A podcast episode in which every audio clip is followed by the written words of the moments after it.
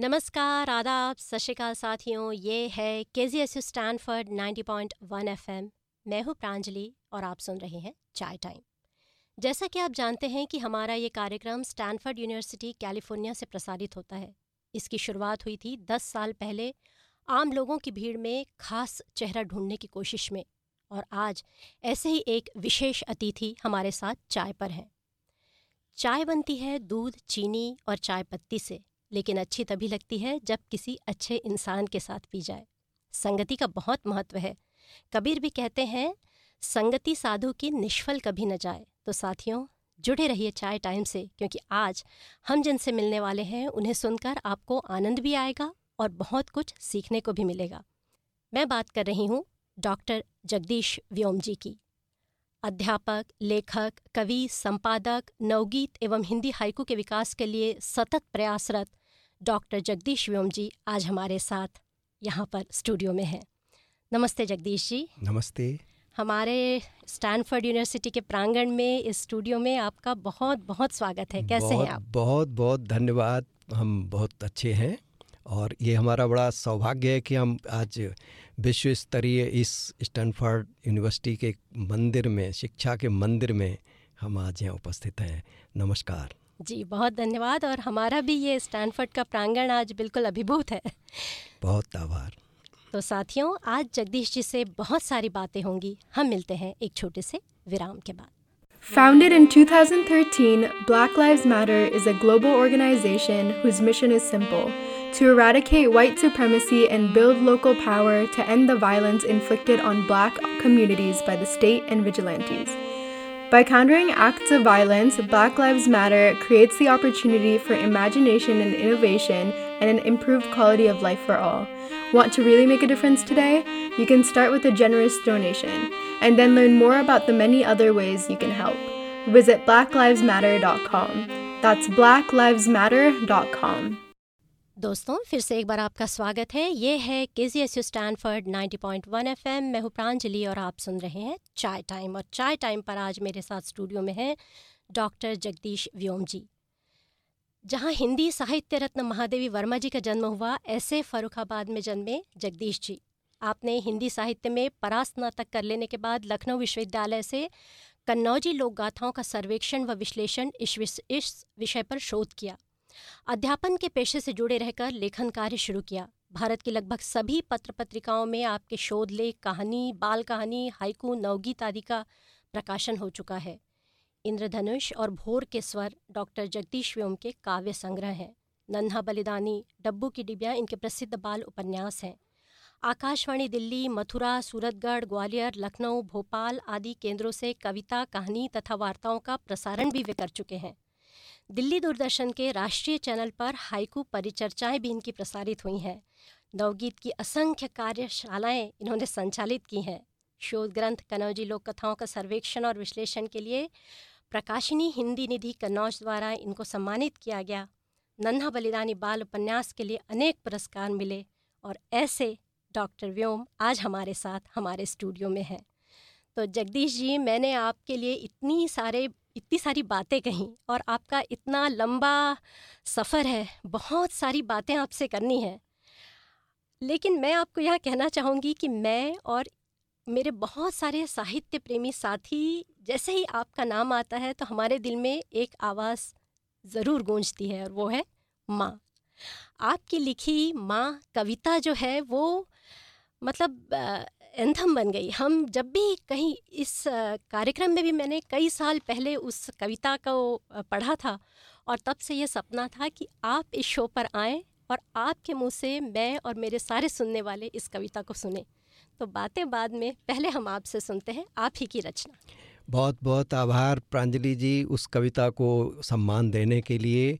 ये बारह तेरह वर्ष पहले मैंने कविता लिखी थी और वास्तव में पूरी दुनिया भर के श्रोताओं का इसका बहुत प्यार मिला है और ये पाठ्यक्रम में भी शामिल है। कई सीबीएसई के पाठ्यक्रम में इसको पढ़ाया जाता है। ये मुझे बहुत बाद में जानकारी हुई। अच्छा। ये कई वर्ष से वहाँ पढ़ाई जा रही तो मैं आ, उस कविता को यहाँ प्रस्तुत करता हूँ। देखें। जी। कि माँ कबीर की साखी जैसी तुलसी की चौपाई सी। माँ कबीर की साखी जैसी तुलसी की चौपाई सी, माँ मीरा की पदावली सी, माँ है ललित रुबाई सी। माँ वेदों की मूल चेतना, माँ गीता की वाणी सी। माँ वेदों की मूल चेतना, माँ गीता की वाणी सी। माँ त्रिपिटक के सिद्ध सुत्त सी, लोकोत्तर कल्याणी सी। माँ द्वारे की तुलसी जैसी, माँ बरगद की छाया सी। माँ कविता की सहज वेदना, महाकाव्य की काया सी। माँ आषाढ़ की पहली वर्षा, माँ अषाढ़ की पहली वर्षा, सावन की पुरवाई सी, माँ वसंत की स्वर विसरीखी बगिया की अमराई सी। माँ यमुना की श्याम लहर सी, माँ यमुना की श्याम लहर सी, रेक, रेवा की गहराई सी, माँ गंगा की निर्मल धारा, गोमुख की ऊंचाई सी। और माँ ममता का मान सरोवर, हिमगिर का विश्वास है। माँ ममता का मान सरोवर हिमगिर सा विश्वास है। माँ श्रद्धा की आदि शक्ति सी कावा है, कैलाश है। माँ धरती की हरी दूब सी। माँ धरती की हरी दूब सी, माँ केशर की क्यारी है। पूरी सृष्टि स्निछावर जिस पर माँ की छवि न्यारी है। और माँ धरती की धैर्य सरीखी माँ धरती के धैर्य सरीखी माँ ममता की खान है। माँ की उपमा केवल माँ है, माँ सचमुच भगवान है, माँ सचमुच भगवान है। वाह सचमुच भगवान है और सच्ची जगदीश जी, ये कविता मैं जितनी बार सुनती हूँ, मेरी आँखें भर आती हैं और आज का ये शो समर्पित है आपकी माँ को, मेरी माँ को और सभी माँओं को जो अनवरत सृजन करती हैं और आपने तो कह ही दिया कि माँ क्या है। तो कहते हैं माँ को परिभाषित नहीं कर सकते पर आपने इतना अच्छा किया है जगदीश जी। बहुत अच्छा लगा सुनकर। बहुत बहुत धन्यवाद। तो जगदीश जी ये तो हुआ आपका आपने कविताएँ आप लिखते हैं साहित्य करते हैं लेकिन आ, मैं जाना चाहूँगी थोड़ा पीछे और आप ही की पंक्तियों से मैं शुरू करूँगी। कुछ सन की बस बैठे ठाले सच के पीछे पड़ जाते हैं भले रहे गर्दिश में लेकिन अपनी ज़िद पर अड़ जाते हैं।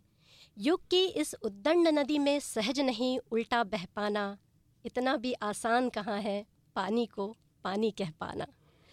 तो आ, आपका चाहे शोध विषय हो चाहे आपका काम हो मैंने देखा है कि हाँ धार के विरुद्ध जो मतलब अलग काम जो करते हैं उनको मेहनत भी है काम भी बहुत रोचक सफ़र रहता है। तो मुझे आप पहले थोड़ा पीछे ले जाइए और इस पृष्ठभूमि के बारे में बताइए।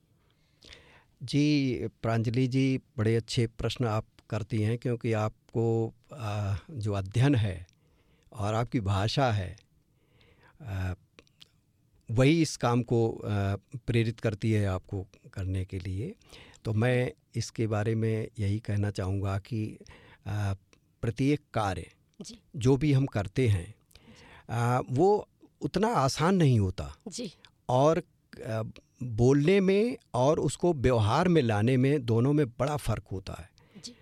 तो इसी बात को लेकर के मैंने जो आपने अभी पंक्तियाँ उद्धृत की ये एक नवगीत मैंने लिखा था।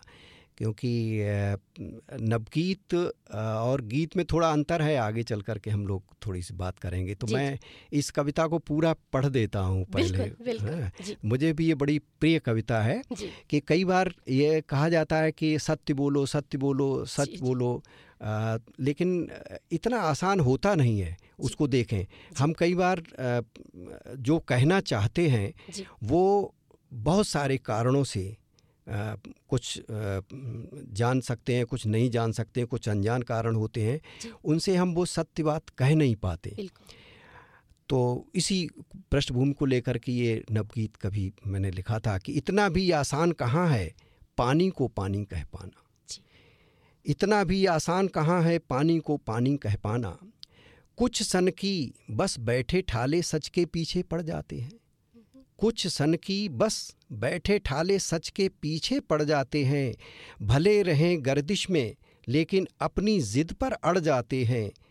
युग की इस उद्दंड नदी में सहज नहीं उल्टा बह पाना, इतना भी आसान नहीं है पानी को पानी कह पाना। और यूँ तो सच के बहुत मुखौटे कदम कदम पर मिल जाते हैं।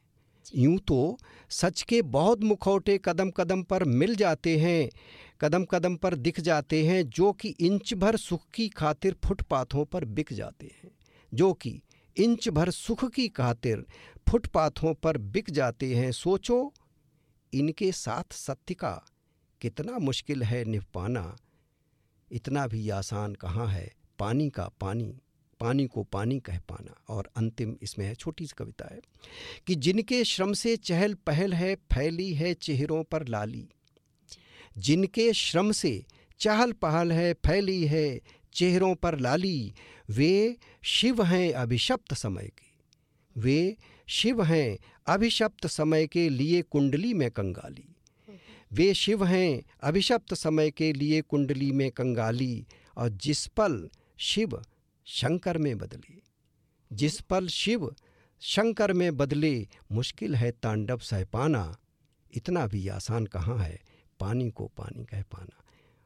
बहुत आभार आपने इस गीत को याद दिलाने के लिए। जी बहुत मुझे भी ये बहुत ज़्यादा पसंद है और जैसे आपने कहा शिव को शंकर तो वैसे ही आपका भी मैं हमेशा देखती हूँ आपके दो पक्ष हैं एक आपसे बातें करना और एक आपसे कविता सुनना और मुझे दोनों ही पक्ष इतने पसंद हैं। तो ऐसा लग रहा है बस सुनते ही जाओ कविता। लेकिन चलिए बीच बीच में बातें बीच बीच में कविताएँ। और आपने बात कही आ, कुछ अलग करने की चीज़ों की जो अलग होती हैं। तो मुझे हमेशा आपके शोध विषय के लिए भी ये प्रश्न रहा है। आपका जो शोध है वो कन्नौजी भाषा पर है और मैं इस बारे में हमेशा आपसे जानना चाहती थी और अभी अभी आपने ज़िक्र किया कि अब उसकी, उसका शब्दकोश भी आया है। तो मुझे सबसे पहले आप अपने इस शोध के बारे में बताएँ। जी धन्यवाद। मेरा लखनऊ विश्वविद्यालय से मैंने करीब काफ़ी पहले कन्नौजी लोक गाथाओं पर कार्य किया था। अच्छा, अच्छा। और उस समय मुझे लगा कि जो बोली है कन्नौजी का जो कन्नौजी बोली का जो क्षेत्र है काफ़ी बड़ा है। इधर ब्रज भाषा है उधर अवधि भाषा है बीच का जो क्षेत्र है बहुत बड़ा विस्तृत क्षेत्र है वो कन्नौज। और कन्नौज जो है वो ऐतिहासिक नगरी है। रामायण वाल्मीकि रामायण में भी इसका बहुत सारा ज़िक्र है। हाँ, हाँ। तो लेकिन ये एक विडंबना ही रही कि इसका शब्द कोश नहीं बन पाया। जबकि इतनी संपदा बोली की उस क्षेत्र में पड़ी हुई है तो उस समय मैंने ये तय किया कि इसका शब्दकोश तैयार किया जाए। अच्छा। और इस कोश को बनाने में आ, मेरे गुरुवर मेरे साथ थे डॉक्टर राजकुमार सिंह फतेहगढ़ के। तो हम लोगों ने इस पर करीब पंद्रह वर्ष मैंने इस पर कार्य किया अच्छा। और अभी वो प्रकाशित हुआ है। और वो अपने स्तर से ही करीब 700 पेज का कोश है बड़ा कन्नौजी शब्दकोश तो वो इस समय आया है तो वो मुझे मुझे उस कार्य को करने के बाद में बड़ा संतोष हो रहा है कि मैंने ये कार्य कर लिया। और इसी बीच में एक और मेरा कोश आया वो हाइकू कविताओं का कोश है। वह भी बहुत बड़ा है और शायद ऐतिहासिक वो उसमें है कि छः हज़ार से अधिक उसमें हाइकू कविताएँ हैं। दुनिया भर के हाइकूकार उसमें हैं। करीब ग्यारह सौ से अधिक एक हज़ार पचहत्तर लोग उसमें हाइकूकार हैं जिनकी हाइकू कविताएँ हैं। तो ये दो कोश मेरे अभी इस वर्ष आए हैं जून के लगभग। बहुत ही बधाई और इतनी इतने मेहनत के बाद तपस्या के बाद जब होता है तो एक अलग आनंद होता बिल्कुल, है। बिल्कुल बिल्कुल और आपसे बातें तो बहुत सारी करनी है पर आपने चूँकि हाइकू की बात छेड़ी ही है तो वैसे तो ये जापान की आ, कला है और आजकल हिंदी हाइकू सबसे ज़्यादा लोकप्रिय है। जी। तो हमारे सुनने वालों को आप हाइकू के बारे में पहले बताइए। बहुत धन्यवाद। हाइकू कविता आपने बिल्कुल सही कहा कि हाइकू आज सबसे ज़्यादा चर्चित कविता है। जी जी। और दुनिया की सारी लगभग लगभग सारी भाषाओं में हाइकू लिखे जा रहे हैं। और यहाँ तक कि हिंदी की बोलियों में भी हाइकू लिखे जा रहे हैं। जी। और इस पे चूँकि मैंने मुझे इस हाइकू कविताओं का कोष तैयार करने में करीब मुझे पंद्रह से बीस साल लगे हैं।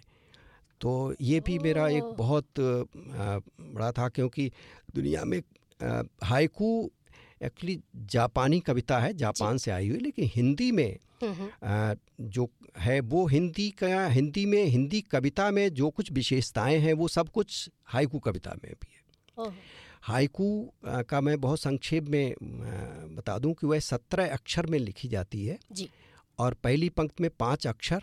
दूसरी में सात अक्षर तीसरी में पाँच अक्षर।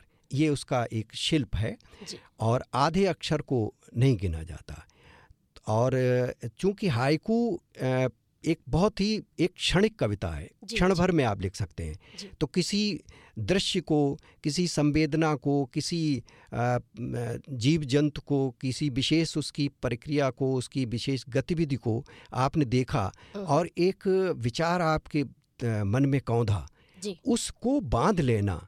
यूँ तो देखने में ऐसा लगता है सत्रह अक्षर में आप कुछ भी लिख दो पा, पाँच सात पाँच लेकिन वो न हाइकू होते हैं न कविता होती है। हाइकू तभी बन पाता है जब उसमें कुछ विशेष बात आए। तो इस तरह की कविताएँ हालाँकि हाइकू के नाम पर बहुत सारा लिखा जा रहा है जी जी। लेकिन मैंने उसी उसको मिथक को तोड़ने के लिए और ये दिखाने के लिए कि अच्छे हाइकू लिखे जा रहे हैं लेकिन कम लिखे जा रहे हैं। फिर भी तो ये हाइकू कोश मेरा जो आया है इसमें आपको लगभग छः हज़ार हाइकू मिलेंगे तो सब ठीक ठाक हाइकू मिलेंगे। बिल्कुल। तो यही मैं पूछूँगी कि आपने कन्नौजी भाषा के शब्दकोश की बात की इस हाइकू संग्रह की बात की तो ये प्रकाशन प्रकाशित हो चुके हैं प्रकाशित- उपलब्ध हैं? जी जी ये उपलब्ध हैं प्रकाशित हो गए हैं ये अमेजन और उस पर भी हैं और प्रकाशक के यहाँ से भी उपलब्ध हैं।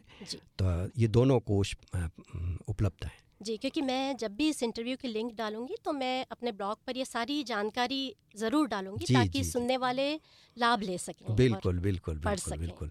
और इसमें मैं ये भी जोड़ना चाहूँगा कि हाइकू पर यूँ तो काम बहुत सारा हो रहा है लेकिन अच्छे हाइकू नहीं मिल पाते थे।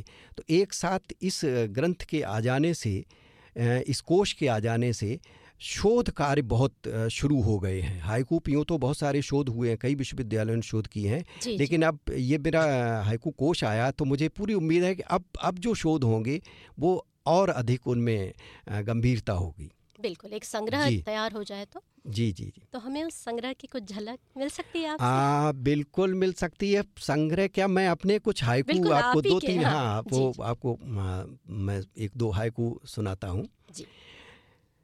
एक हाइकू देखें कि आज जो पूरे दुनिया के देशों में जी।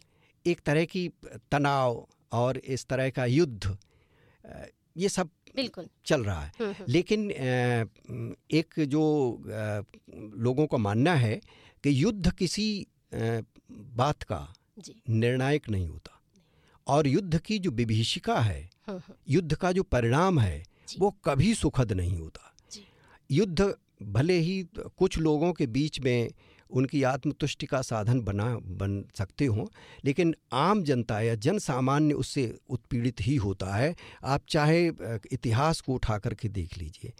तो अ, मैंने इस पर अ, एक हाइकूम बांधने का प्रयास किया देखें कि छिड़ा जो युद्ध छिड़ा जो युद्ध रोएगी मानवता हंसेंगे गिद्ध।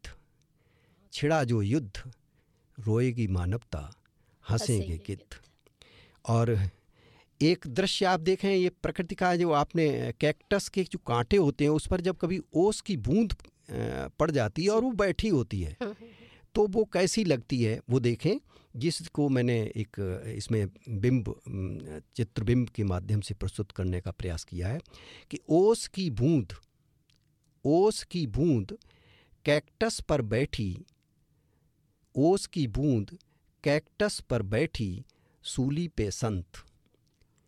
ओस की बूंद कैक्टस पर बैठी सूली पर संत। बहुत सुंदर। और एक दृश्य देखें पर्यावरण को लेकर के। आज हम जंगलों को काटते जा रहे हैं और कंक्रीट के महल बनाते जा रहे हैं भवन भवन तो उसका एक हाइकू इसमें देखें। महानगरों की जो त्रासदी है कि उगने लगे उगने लगे कंक्रीट के वन उदास मन।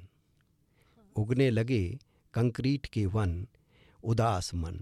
और एक और अंतिम हाइकू देखें कि ये आपको राम कथा से संबंधित आपको लगेगा कि जो राम कथा में जो एक वर्णन आया है कि राम जी हिरण के पीछे गई थी। जी जी। तो वहाँ से हमने इसको लिया है और इसका सरलीकरण किया है कि जो हिरण है सोने के हिरण तो कभी होते नहीं हैं। वो प्रतीक हैं लेकिन सोने के हिरण अगर प्रतीक रूप मिले तो होते भी हैं। हम्म, क्योंकि उनके पीछे हम जीवन भर लगे रहते हैं। और जो मानस में जो राम कथा में सोने के हिरण के पीछे राम जी का जो दुख आया बाद में वो सारे सबके सामने यही होता है कि जो जो सोने के हिरण के पीछे भागते हैं उन्हें दुख ही मिलता है। तो देखें कि वन में ही क्यों वन में ही क्यों मन में भी होते हैं सोने के मृग? वन में ही क्यों मन में भी होते हैं सोने के मृग? तो ये कुछ हाइकू थी मेरे। बहुत सुंदर। तो जगदीश जी मुझे आपके लिए हमेशा लगता है कि बड़ा बड़ा लाइक कई बार महाकाव्य अपने में कितना कुछ समेटे होते हैं लेकिन आपके हाइकू ही मुझे महाकाव्य लगते हैं। मतलब मैंने जितनी बार ये सारे मैं बार बार सुनती हूँ और हर बार मेरी आँखों में आँसू आते बहुत हैं। बहुत धन्यवाद। बहुत बहुत अच्छा लिखते हैं आप। और और अभी तो ऐसा युद्ध की चल ही रही है हम खुद सब देख रहे हैं जो रशिया में हो रहा है यूक्रेन का हो रहा है और इस चीज़ का कोई अंत नहीं है। जी। तो वो कवि जो इतनी धीर, गंभीर, बड़ी चीज़ों पे बातें करते हैं, वही कवि एक बाल मन को भी उतना ही अच्छा अभिव्यक्त करते हैं। ऐसा मुझे हमेशा आपके लिए लगा है, जगदीश जी। और मुझे हमेशा लगता है कि साहित्य तो कठिन है ही, साहित्य का सृजन। लेकिन फिर भी छोटे बच्चों के लिए साहित्य रचना शायद और ज़्यादा मुश्किल काम है। और हमेशा मैं सोचती हूँ कि एक बच्चा, एक छोटा सा शिशु है, जब वो लोरी सुनता है, वो लोरी के सहारे बड़ा होता है, उसे तो शब्द नहीं मालूम है, उसे नहीं मालूम है कि कौन है, क्या है, बस वो कुछ धुन है, लय है, ताल है, जिसके सहारे वो अपने को ढूंढ, जो भी बच्चे को खुशी मिल रही है।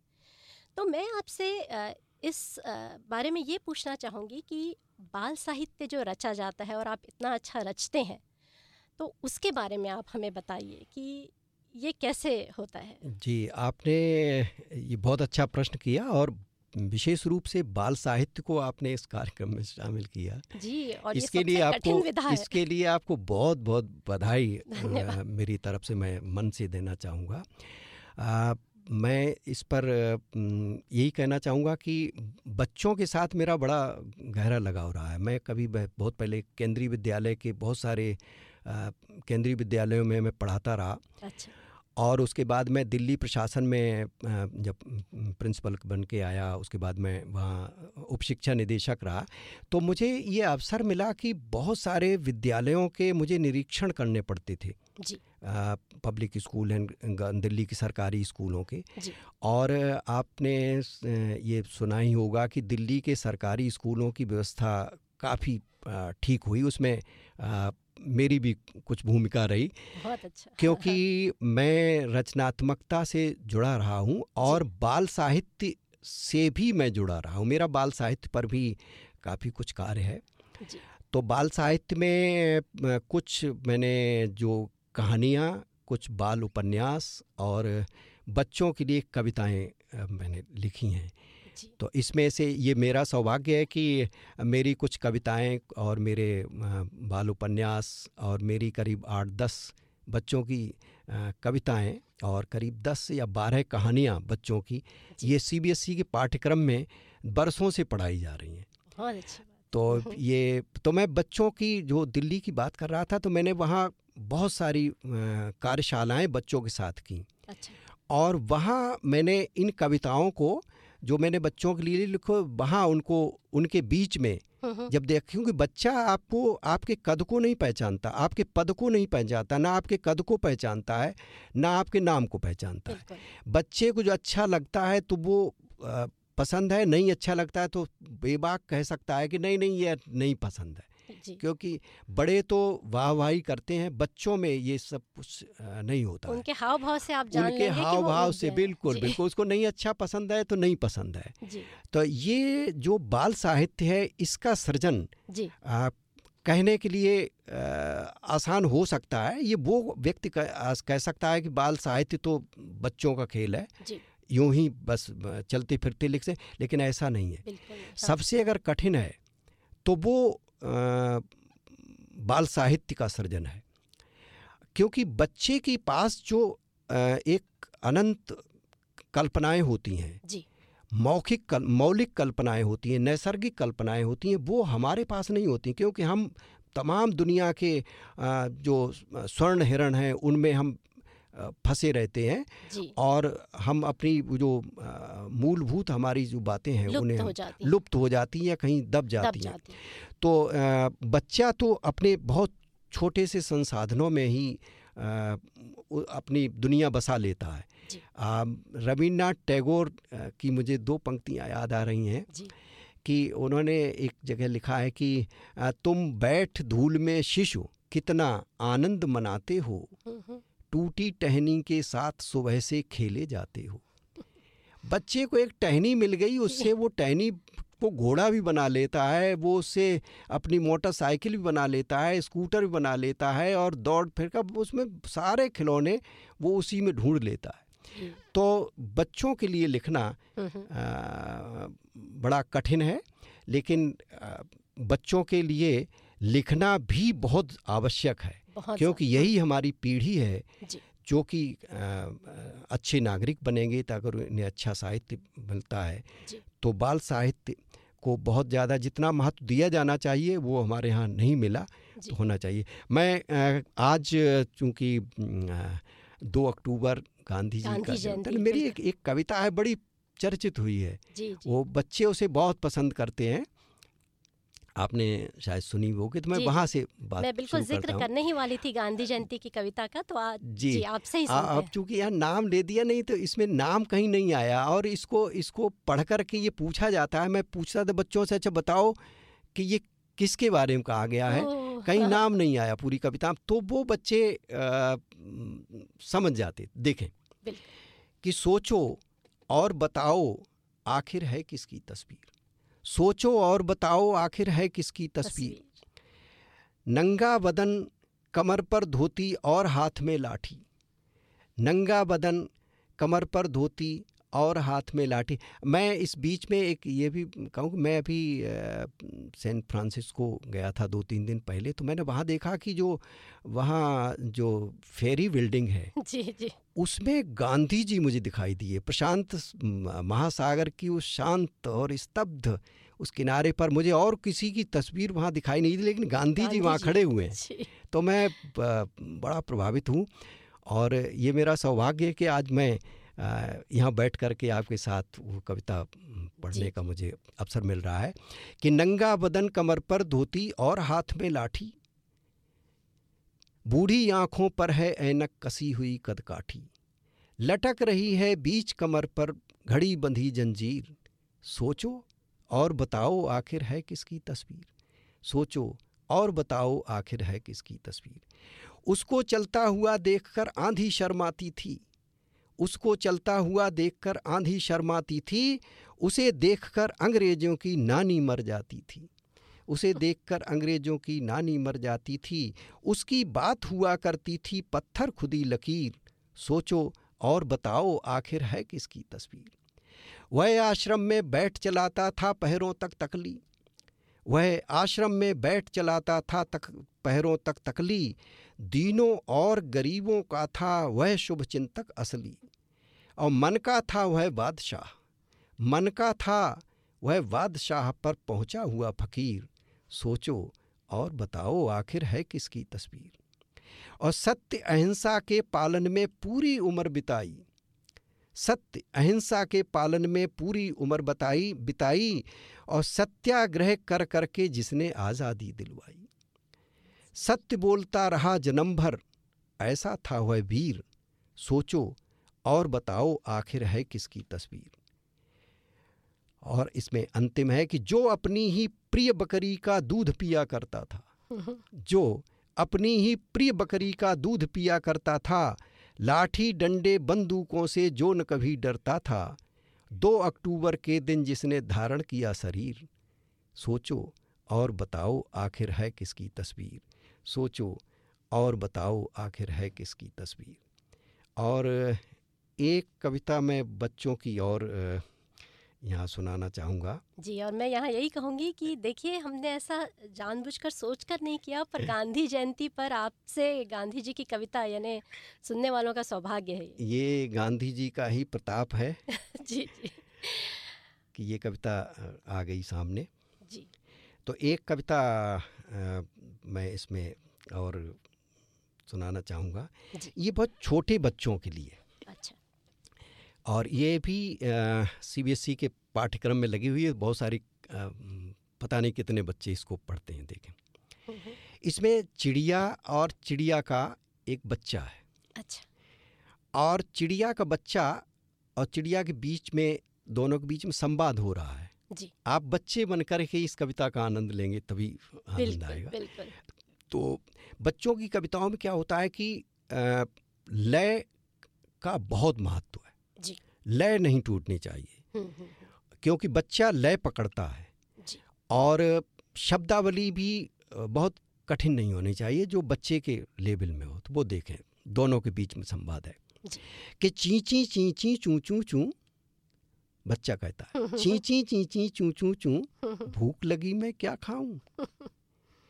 बरस रहा बाहर पानी बादल करता मनमानी। निकलूँगी तो भीगूँगी नाक बजेगी सू सू सू, ची ची ची ची, चू चू चू। मुझको उड़ना सिखला दो, बाहर क्या है दिखला दो। मुझको उड़ना सिखला दो, बाहर क्या है दिखला दो। तुम घर में बैठा करना, उड़ू रात दिन फर रखूँ ची ची ची ची, चू चू चू, ची ची ची ची चू चू चू। उड़ना तुझे सिखाऊँगी, बाहर खूब घुमाऊँगी, रात हो गई लोरी गा दूँ सो जा बोल रही मैं आऊँ ची ची ची ची, चू चू चू, भूख लगी मैं क्या खाऊं? ची ची ची ची, चू चू चू। तो ये बच्चों की कुछ कविताएँ हैं जो अब चूँकि समय उतना नहीं है जो और सुना जा सके तो मैंने ये दो कविताएँ आपको जगदीश जी आपकी तो सारी कविताएँ मुझे बहुत अच्छी लगती पर बच्चों की कविताओं का ज़िक्र आया है तो मेरी पसंद की भी मैं एक पढ़ी देती हूँ। अरे बहुत स्वागत है आपका। मेरा भी तो मन करता है मैं भी पढ़ने जाऊँ।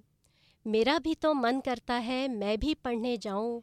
अच्छे कपड़े पहन पीठ पर बस्ता भी लटकाऊँ। क्यों अम्मा औरों के घर झाड़ू पोछा करती है? क्यों अम्मा औरों के घर झाड़ू पोछा करती है? बर्तन मलती कपड़े धोती पानी भी भरती है। अम्मा कहती, रोज़ बीन कर कूड़ा कचरा लाओ, लेकिन मेरा मन कहता है, अम्मा मुझे पढ़ाओ। लेकिन मेरा मन कहता है, अम्मा मुझे पढ़ाओ। कलन कल बोला, बच्चों मत देखो, ऐसे सपने, दूर बहुत है चाँद, हाथ है छोटे छोटे अपने। लेकिन मैंने सुना, हमारे लिए बहुत कुछ आता, हमें नहीं मिलता, रस्ते में कोई चट कर जाता। डॉली कहती है बच्चों की बहुत किताबें छपती सजी धजी दुकानों में शीशे के भीतर रहती। मिल पाती यदि हमें किताबें सुंदर चित्रों वाली फिर तो अपनी भी यूँ ही होती कुछ बात निराली। मैं आपके जैसा पढ़ तो नहीं पाई लेकिन। ये कविता इतनी अच्छी है है बच्चों ने कही है लेकिन है बड़ों के लिए। बहुत बहुत बहुत धन्यवाद। आपने बहुत अच्छी तरह से इस कविता को पढ़ा और इसकी जो पृष्ठभूमि मैं बता दूँ कि मैंने मैं मैंने पहले भी ज़िक्र किया कि दिल्ली के अ, सरकारी स्कूलों में मैं अ, करीब दस वर्ष प्रिंसिपल रहा उसके बाद छः सात साल मैं उप शिक्षा निदेशक रहा। तो वहाँ बहुत सारे बच्चे ऐसे आते हैं कि जो कि स्लम एरिया से आते हैं। बिल्कुल बिल्कुल। तो एक बच्चे के ऊपर ही ये इस कविता को लिखा गया था, उसकी माँ कोठियों में झाड़ू पोछा का काम करती थी। जी जी। और वहीं से इस कविता का जन्म हुआ कि हर बच्चा चाहता है कि मैं भी बढ़िया सा कपड़ा पहनूं। वो वो नहीं समझता है कि मेरी माँ क्या करती है क्या नहीं। जी, जी, तो वो वो बच्चा कचरा कूड़ा कचरा बीनता था। वही चीज़ें आई कि आ, वो उसके माँ बाप कहते हैं कूड़ा कचरा बोले लेकिन उसका मन नहीं लगता। वो कहता है कि मुझे तो पढ़ाओ भाई पीठ पे मेरी व्यवस्था होना चाहिए। तो ये ये बहुत बहुत अच्छे भाव हैं जी जी। जी। बहुत धन्यवाद आपको। और वही और मुझे याद है मैं तो गाँव में बड़ी हुई हूँ और कितने सारे इमली बेर अमरूद मैंने न्यौछावर किए कि एक लोटपोट मिल जाए नंदन और हम सारे बच्चे लड़ा करते थे कि किसको पहले चंपक मिल जाए। तो आजकल बच्चे क्या पढ़ते हैं? अभी भी भारत में कैसा बाल साहित्य है और अभी भी चंदा मामा है या क्या क्या नया है ये मुझे बताइए जगदीश जी। आप भारत में बाल साहित्य है क्यों नहीं है? और बहुत सारी पत्रिकाएँ हैं। चंदा मामा भी है आ, नंदन भी है अच्छा। है ना? और बहुत सारी पत्रिकाएँ भी हैं। आ, लेकिन उनके रूप स्वरूप आ, समय के हिसाब से बदल जाते हैं क्योंकि अब अब जो बचपन पहले और अब के बचपन में दोनों में जी, जी। अंतर अ, कुछ ये- हुआ है ये बहुत अच्छी कि आज जो बच्चा आ हम्म, रहा है वो बहुत सारी चीज़ों को अब पुरानी चीज़ें विलुप्त सी हो रही हैं। तो बच्चों बच्चे भी उसी पृष्ठभूमि से आते हैं। और ये मैंने देखा है चूँकि मेरे साथ में ये रहा है कि मुझे मेरा पूरा जीवन जितना अब तक है कि शिक्षा और साहित्य दोनों को ही समर्पित रहा है। जी जी। तो मैं बच्चों को प्रति मेरा बहुत लगाव हम्म। शुरू से ही रहा है। तो बच्चे बच्चा जब घर से आता है जी। तो उसके पास एक बड़ी शब्दावली होती है। हम्म, हम्म, हम्म, लेकिन हम क्या करते हैं कि अ, हम बड़े लोग जो हैं हमारे विद्यालय हैं या हमारे टीचर्स हैं उ- उसमें आप सबको जोड़ लीजिए। हमारी जो शिक्षा प्रणाली है या और सारी चीज़ें हैं तो हम ये नहीं देखते बच्चे को क्या आता है। हम ये हाँ। ये हम चाहते हैं कि बच्चा हम जो कहते हैं वो सीखे। जी। तो बच्चा इस ऊहा पोह में इस संघर्ष में अ, दबता रहता है। हम्म, तो एक बच्चा जो जिस पृष्ठभूमि से आता है वहाँ की बहुत सारी शब्दावली वो लेकर के आता है तो हमें आ, होना ये चाहिए कि हम देखें कि बच्चे के पास क्या है। उसके अनुरूप शिक्षा है। तो इस तरह की कार्य हम लोगों ने आ, दिल्ली में रह कर के किया और जो नया आ, एक शिक्षा का जो मॉडल तैयार हुआ है दुनिया में चर्चित तो उसमें यही सारी चीज़ें हैं कि बच्चे को बच्चे को पढ़िए। बिल्कुल। और उसके हिसाब से, आप तो फिर देखिए वो बच्चा कितना प्रगत करता है, कितना आगे जाता है। तो ये तो बहुत महत्वपूर्ण बात आपने कही और शो तो आपके बारे में मैं अपनी बात क्या कहूँ लेकिन जब जब मैंने यहाँ पर अमेरिका में अगर कृष्ण के दोहे पढ़ाए हैं या प्रेमचंद की ईदगाह की बात की है तो वो ईदगाह वो चिमटा वो कान्हा वो मक्खन वो मोरपंख जो हमारे खून में रचा बसा है वो यहाँ के बच्चे को तो नहीं मालूम है। बिल्कुल। तो उसकी पृष्ठभूमि उसका जो परिवेश है उसको लेकर चाहे वो साहित्य हो चाहे पढ़ाने की और शिक्षा प्रणाली हो इसमें बहुत ज़्यादा ज़रूरत है कि वो सुधार वो जोड़ जुड़ना चाहिए। तो ये आपने बहुत ही अच्छी बात कही और आप कह रहे हैं अभी भी बहुत नया नया होता जा रहा है। जी जी बिल्कुल। और आप आपके साथ वही है जगदीश जी कि आप समय के साथ जो प्रासंगिक चीज़ें हैं उसमें आपका सतत प्रयास चल रहा है। और अभी तो हमने इतनी सारी बातें की, जो आपका पुराना लेखन था और जो प्रवास था, लेकिन आप अभी भी उतने ही ज़्यादा सक्रिय हैं। और मैं यहाँ अपने सुनने वालों को बताना चाहूँगी कि भारत में तो जगदीश जी का बहुत नाम है, वो बहुत सक्रिय हैं, लेकिन अभी वो आए हुए हैं अमेरिका के, कैलिफ़ोर्निया में अपनी बेटी इप्सा के पास फ्रीमॉन्ट में। और परिवार में वो तो अभी नाना जी हैं और मैं उनको देखती हूँ कि वो इतने सादगी से रहते हैं और बस नाना बनकर रहते हैं। लेकिन साथ में वो एक तरफ़ ये सारा काम भी करते हैं कि अमेरिका में जितने दिन वो हैं तो यहाँ हम लोगों से जुड़कर अलग अलग मंचों पर हिंदी का प्रचार करना, प्रसार करना और उसी कड़ी में जगदीश जी, मैं आपसे बात करना चाहूँगी यहाँ के प्रकल्प की, यहाँ के प्रोजेक्ट्स की और यहाँ मैं दर्शकों को बता दूँ कि ये है K C S U Stanford ninety point one FM M मैं हूँ प्रांजलि और आप सुन रहे हैं चाय टाइम और हम बातें कर रहे हैं डॉक्टर जगदीश व्योम जी से। और व्योम यानी अंतरिक्ष, आसमान, आकाश, जिसकी कोई था नहीं पा सकता तो हम एक घंटे में उनको कैसे समेटें? लेकिन कोशिश ज़रूर करते हैं। तो जगदीश जी, यहाँ हम रुख लेते हैं आपके यहाँ के क्रियाकलापों का, और आप मुझे बताइए, सबसे पहले तो मुझे बताइए अनन्य पत्रिका के बारे में, क्योंकि अभी आपका ये सबसे बड़ा संपादन का चल रहा है, सक्रिय आपका योगीदार योगदान है उसमें। जी धन्यवाद। ये एक ऐतिहासिक कार्य है। जी। इसमें पत्रिकाओं की तो कमी नहीं है भारत में बहुत सारी पत्रिकाएँ हैं और जो जहाँ जहाँ प्रवासी भारतीय हैं वहाँ से भी हिंदी पत्रिकाएँ प्रकाशित हो रही हैं। अमेरिका से तमाम तरह की पत्रिकाएँ प्रकाशित हो रही हैं। लेकिन इस अनन्य में और अन्य पत्रिकाओं में थोड़ा सा अंतर यह है कि अनन्य भारतीय कौंसलावास के न्यूयॉर्क कौंसलावास की जो आधिकारिक वेबसाइट है वहाँ से ये इस पत्रिका का प्रकाशन शुरू हुआ है। जी। हमारे मित्र हैं अनूप भार्गव जी उनका बड़ा प्रयास रहा है और वहाँ के जो काउंसिल हैं उनका कौंसलावास का इसमें प्रयास रहा है। तो ये पत्रिका यहाँ से शुरू हुई है और इसका संपादन का कार्य मुझे सौंपा गया है तो मैं इसको कर रहा हूँ क्योंकि मैं हिंदी साहित्य और भारतीय संस्कृति और विशेष रूप से मेरी मेरा जो दृष्टिकोण है वो थोड़ा सा विस्तार लिए व्यापक लिए रहता है कि हाँ। मुझे मेरा मानना है कि भाषा जितनी दुनिया भाषाएँ हैं वो एक दूसरे के निकट आने का प्रयास है उन उनके उनके बीच में सेतु का काम करती हैं। भाषाएँ कभी लड़ाती नहीं हैं भाषाएँ एक दूसरे से जोड़ती, जोड़ती हैं। ये बात अलग है कि हम उन भाषाओं को कितना समझ पाते हैं और आपने बात कही कि भाषा जोड़ती है तो मैं यहाँ पर ज़रूर कहना चाहूँगी अनूप भार्गव जी का धन्यवाद देना चाहूँगी कि उन्होंने भारत के अमेरिका के और कई देशों के लोगों को एक मंच पर लाकर जोड़ा है और उनके कारण ही मैं आपसे मिल पाई और उनके कारण कई ऐसी चीज़ों से जुड़ने का मौका मिला और उसी में एक थी कविता की पाठशाला जहाँ पर आप हमारे गुरु थे और आप हमें सिखाया करते थे कि कविता कैसे लिखना है क्योंकि कविता सिर्फ़ शब्द और भाव नहीं है, उसमें कितनी सारी तकनीक है। और यहाँ पर मैं आपकी वो पुरानी बात को फिर वापस लाऊँगी, जब आपने बात की थी कि गीत और नवगीत एक ही चीज़ नहीं है, दोनों अलग हैं।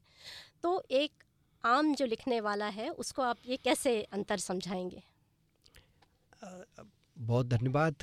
देखिए, हम लोग कविता की बात करें तो चाहे वो कविता की पाठशाला क्योंकि उससे पहले नवगीत की पाठशाला हम पूर्णिमा बर्मन जी जो कि शारजा से ये अनुभूति और अभिव्यक्ति निकालती रही हैं और ये हिंदी की पहली पत्रिका मान लीजिए एक व्यवस्थित पत्रिका अच्छा, अच्छा। पहली पत्रिका रही है उन्होंने बहुत सारा काम किया हाँ, हाँ। तो उनके साथ मिलकर के हम लोगों ने नवगीत की पाठशाला चलाई है और उस पर बहुत सारा कार्य किया है अच्छा तो जो नवगीत के हमारे श्रोता यहाँ इस कार्यक्रम को सुन रहे होंगे उसमें भी बहुत सारे लोग होंगे हाँ, और हाँ। सब जानते हैं कि कम से कम सौ से अधिक ऐसे नवगीतकार जो आज अच्छे नवगीत लिख रहे हैं हम्म, हम्म। उनके एक दो संकलन भी प्रकाशित हो रहे हैं वो नवगीत की पाठशाला से उन्होंने शुरू किया था लेकिन इसमें मैं ये भी स्पष्ट कर दूँ कि चाहे वो गीत हो या नवगीत हो या कविता हो किसी को सिखाया नहीं जा सकता इसे पाठशाला नाम ज़रूर है लेकिन उसका मतलब ये नहीं कि उसको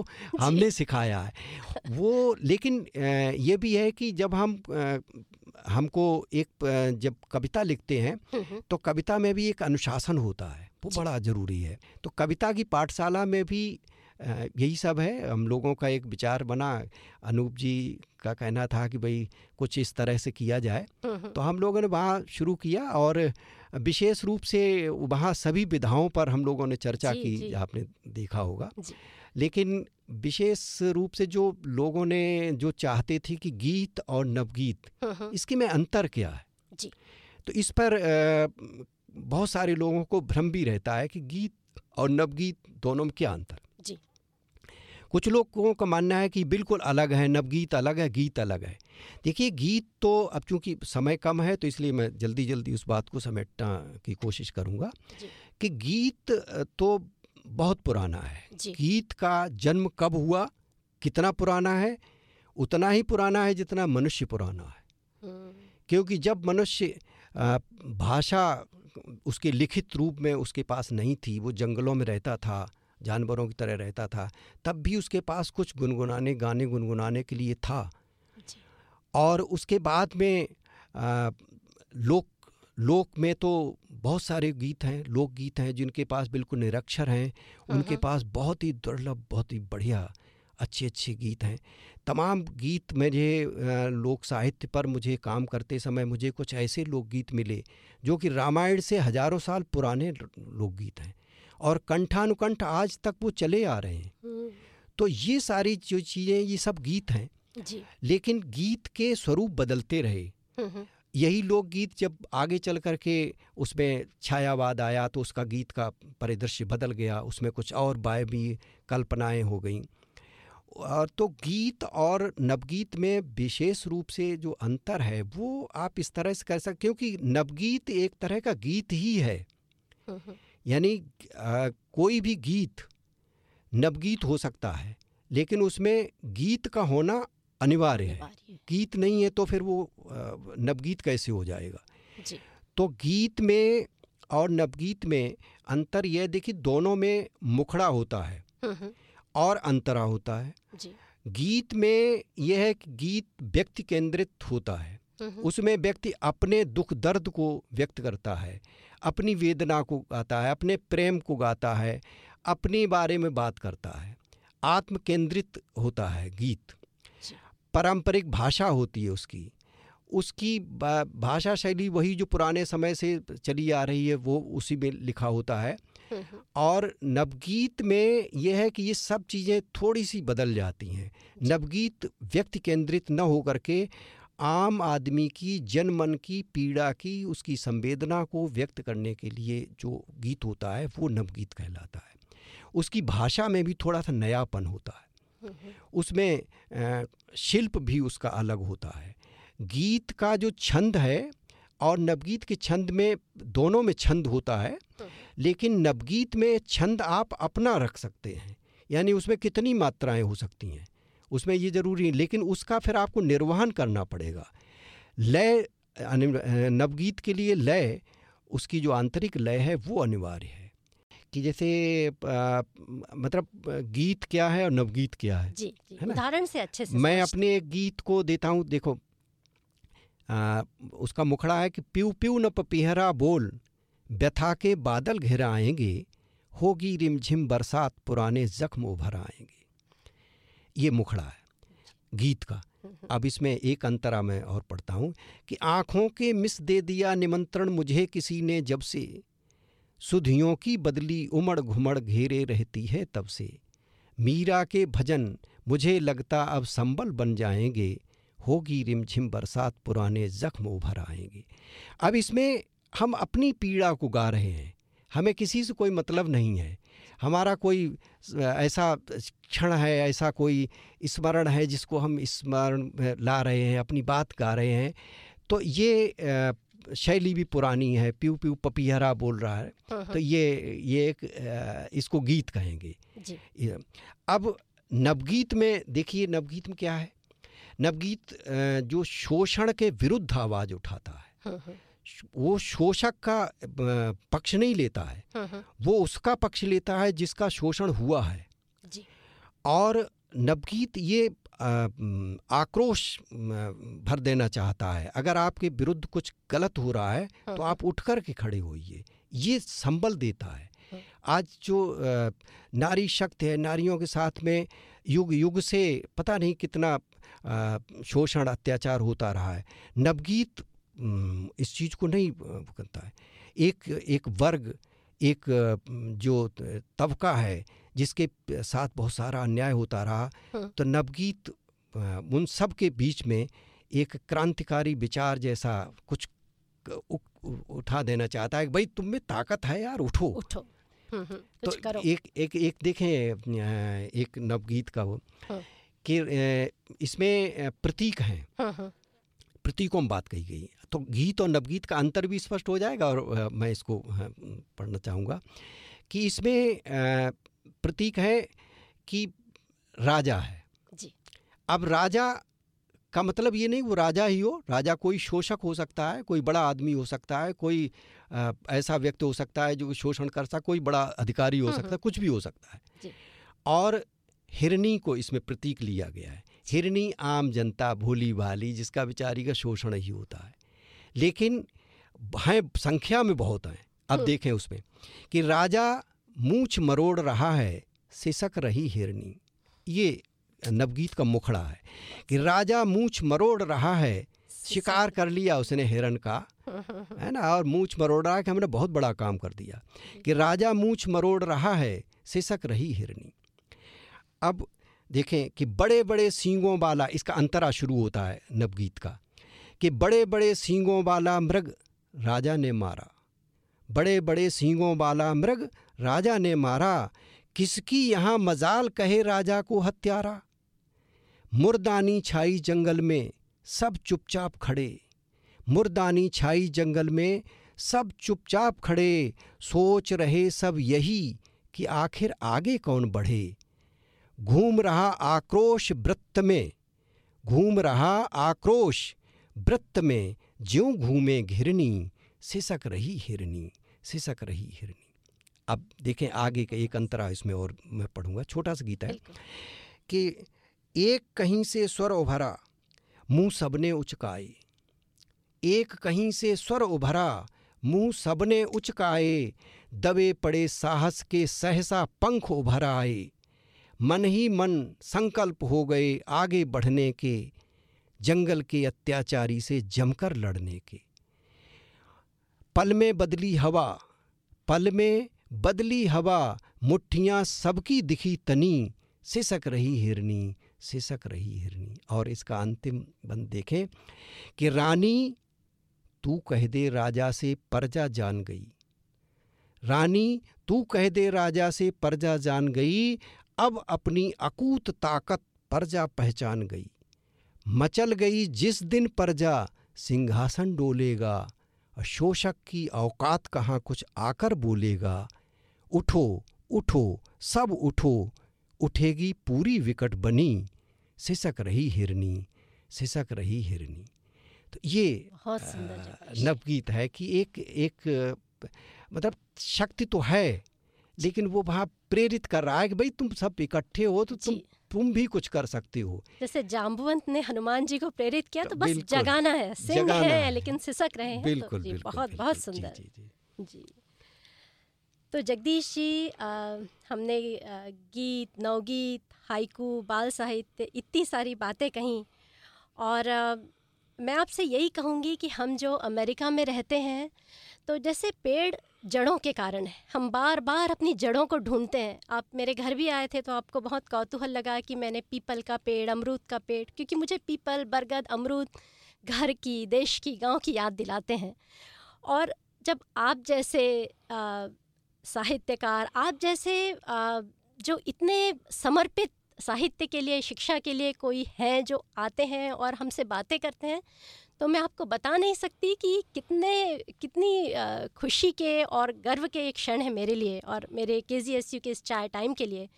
तो मैं हृदय से आपका आभार करती हूँ, बहुत बहुत आपको धन्यवाद देती हूँ और आपसे यही कहूँगी कि पीपल को देखकर झट आपने कुछ पंक्तियाँ कही थी, जो मुझे है बिल्कुल वापस अपने गाँव लेकर चली गई थी। तो हमारे सुनने वालों को आप वो ज़रूर सुनाइए। बहुत धन्यवाद। मैं यही कहना चाह रहा था कि सबसे पहले तो मैं एक बार फिर यही कहना चाहूँगा कि आप जो कार्य कर रही हैं यहाँ, वो बहुत महत्वपूर्ण कार्य है।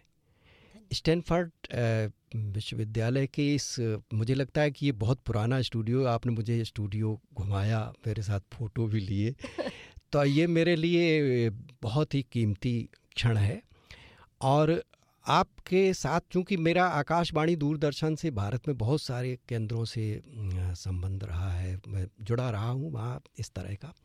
तो ऐसे कम लोग होते हैं जो कि इतनी आत्मीयता के साथ में साहित्य, संस्कृति और भाषा की बात करते हो। आप अमेरिका में आकर के आप चूँकि इंजीनियरिंग उससे हैं और आपने यहाँ स्टनफर्ड में पढ़ाया भी है, आप यहाँ की प्रोफेसर रही हैं या शायद अभी भी हैं और भी कुछ विश्वविद्यालयों में आपने पढ़ाया है। तो मैं एक बात कहना चाहूँगा कि आपके पास जो मेरे अनुभव से मैं जिसको कह रहा हूँ कि आपके पास जो भाषा का जो लालित्य है, भाषा की में जो पहुँच है और विशेष रूप से आप जो लोक को साधे हुए हैं लोक संस्कृत को साधे हुए हैं वही आपको ये सब करने के लिए शायद प्रेरित करता होगा मुझे याद है कि जब भारत से प्रहलाद टिपाणियाँ आए जी, जी। और वो कबीर से के भजन गाते थे उनके लिए आपने एक महीना अमेरिका के विभिन्न राज्यों में घूम घूम करके उनका साथ दिया तो वो वो आपको जो प्रेरित है प्रेरणा मिली वो मैं ये कह सकता हूँ कि वो वही लोक है जो लोग को आप साध करके आप रखे हुए हैं। और लोग को जब तक हम अपने साथ रखते हैं, तब तक हमें वो लोग टूटने नहीं देता। हमारी जड़ों को बनाए रखता है। यही स्थिति, बहुत सारी चीज़ें हैं कि पीपल का जो पेड़ है, जी। अब चूँकि यहाँ यूएस में अमेरिका में पीपल के पेड़ मुझे नहीं कहीं दिखाई दिए। क्योंकि ये प्रकृति की देन है जहाँ जिस तरह के वृक्ष की ज़रूर आवश्यकता है प्रकृति ने उसको वहीं पैदा किया है। यहाँ का वातावरण इतना शुद्ध है इतना अच्छा है इतना अच्छा अनुशासन है कि यहाँ पीपल के पेड़ को अब आपकी आवश्यकता नहीं है। यहाँ और तरह के पेड़ों की आवश्यकता है। भारत में पीपल जगह जगह आपको मिलेगा। और पीपल की जो विशेषता है क्योंकि गीता में भी कृष्ण ने कहा है कि वृक्षों में मैं पीपल का पेड़ हूँ। तो और पीपल का के साथ हमारी भारतीय संस्कृति का बहुत गहरा संबंध जुड़ा रहा है। भगवान बुद्ध को महात्मा बुद्ध को आ, उसके पास ही ज्ञान मिला। पीपल ऑक्सीजन का सबसे बड़ा स्रोत है ये वैज्ञानिक सत्य है। पीपल कहीं भी उगाता है जहाँ भी चाहे। भारत का शायद कोई ऐसा गाँव हो जो कि जहाँ की पीपल ना हो। तो मैं पीपल पर अब मैं पिछली बार जब आपके यहाँ एक बार गया तो मुझे आपके यहाँ जो आवास में जो सबसे अच्छी चीज़ दिखाई दी गमले में आपने पीपल लगा रखा था। जी। तो वो अद्भुत है मुझे तो वो इतना प्रभावित किया तो मैं पीपल पर लिखे अपने कुछ दोहे जो मैंने किसी समय लिखे थे मैं दो तीन दोहे उसमें से पढ़ना चाहूँगा। बिल्कुल, बिल्कुल। आपको ये आपको ही समर्पित हैं मेरे ये दोहे। कि चिड़ियों को आश्रय मिले चिड़ियों को आश्रय मिले राहगीर को छाँव भारत की पहचान है पीपल वाले गाँव। पीपल त्रिपिटक बाँचता, पीपल गाता गीत, पीपल सबको बांटता सांसों का संगीत। बन बुज़ुर्ग करता रहा, पीपल हमसे प्यार और खड़ा गाँव के छोर पर बनकर पहरेदार। और पीपल जब जब चुप हुआ, पीपल जब जब चुप हुआ, तब तब पसरा मौन। बूढ़े पीपल की व्यथा, आखिर समझे कौन? और अंतिम दोहा है कि पीपल उगता हर जगह, पीपल उगता हर जगह, छत हो या दीवार और ऐसे औघड़ संत को कौन सकेगा मार? तो ये पीपल की विशेषता है कि वो कहीं भी उगाता है और उसे कोई मार नहीं सकता क्योंकि जो, जो जिसको कुछ कुछ चाहिए ही नहीं जो। हर जगह अपने को आ, समायोजित कर लेता है अपने को व्यवस्थित कर लेता है हर वातावरण में उगाता है तो पीपल जन सामान्य का भी प्रतीक है।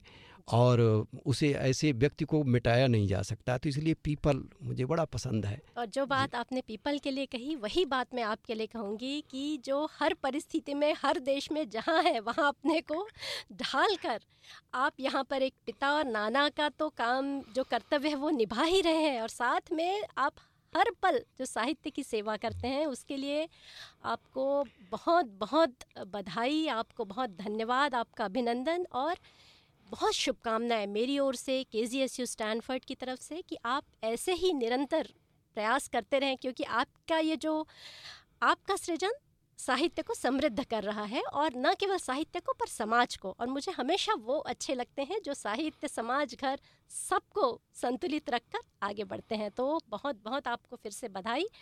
और मेरे हर काम में जगदीश जी आशीष जी के बिना वो काम पूरा नहीं होता, इसीलिए मैं यहाँ पर याद करूँगी अलका जी को, कि हम हमेशा आपसे बातें करते हैं, आपको धन्यवाद देते हैं, पर उनका भी बहुत बहुत धन्यवाद।